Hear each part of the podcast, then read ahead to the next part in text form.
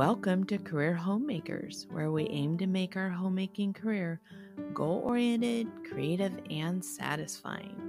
Today's episode is a homemaker tricks of the trade episode. Effective methods or skills used by experienced homemakers that make one more proficient in their homemaking career. Let's get started.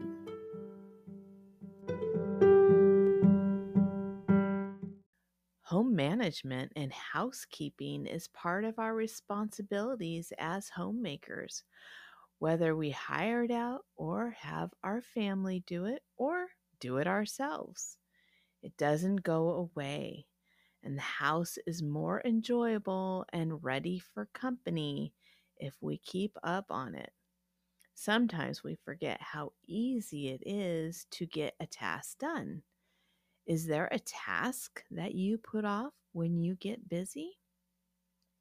Over the past few weeks, I've been incredibly busy and haven't had the chance to keep up with my regular housework.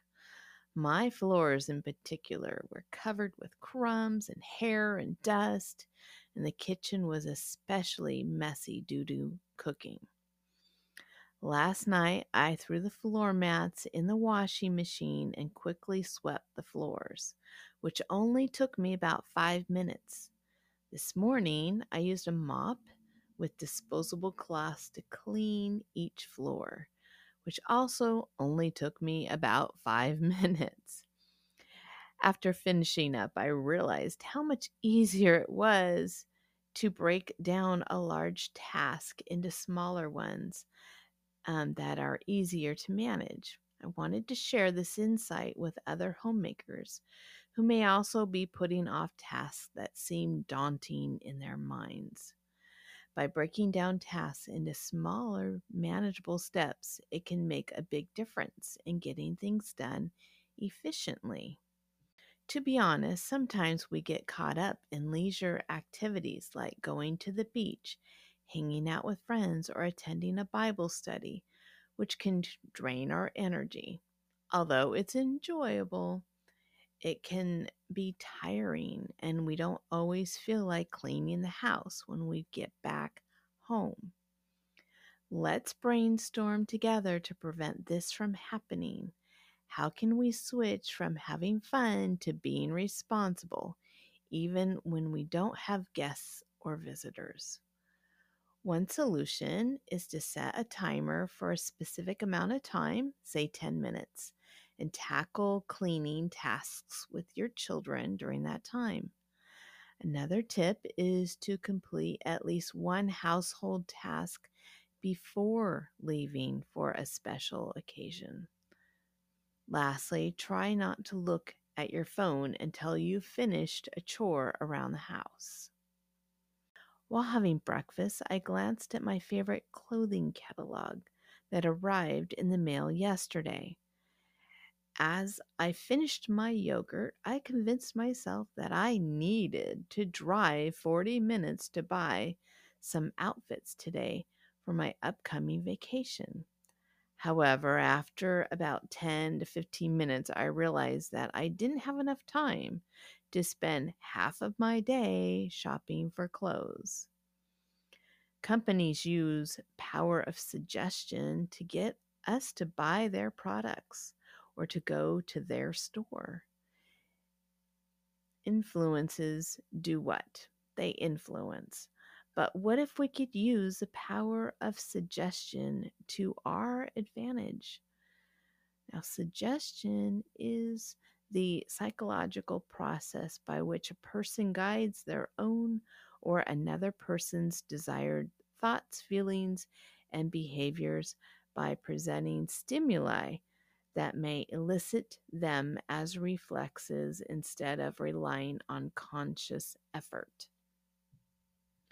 To use the power of suggestion to get your housework done, much like the magazine used on me, you can try the following. Schedule tasks on your calendar. Set reminders on your phone. Place cleaning equipment, such as a mop, in a visible spot for the next day. Add housework tasks to your to-do list. Let's bless our families by giving them the house they deserve, a clean place to work, play, and relax in. This is our family we are talking about, and it matters. So use the power of suggestion. Figure out ways that you can get your work done.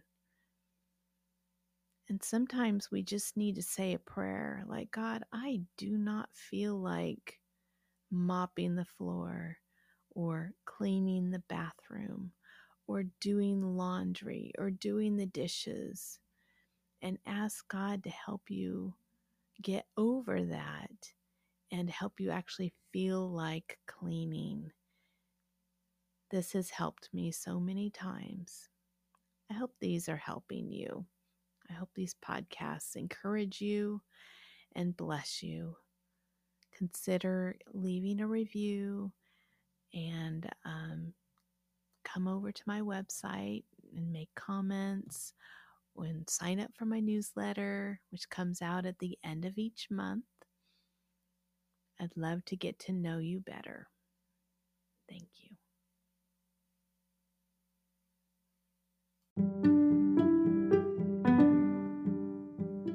Listen often to stay encouraged, for you are not alone in your homemaking career. I'm your host, Kim Griffin. Please hit the subscribe button and come check out my website at career homemakers dot com. Thanks for listening, and have a goal-oriented, creative, and satisfying week.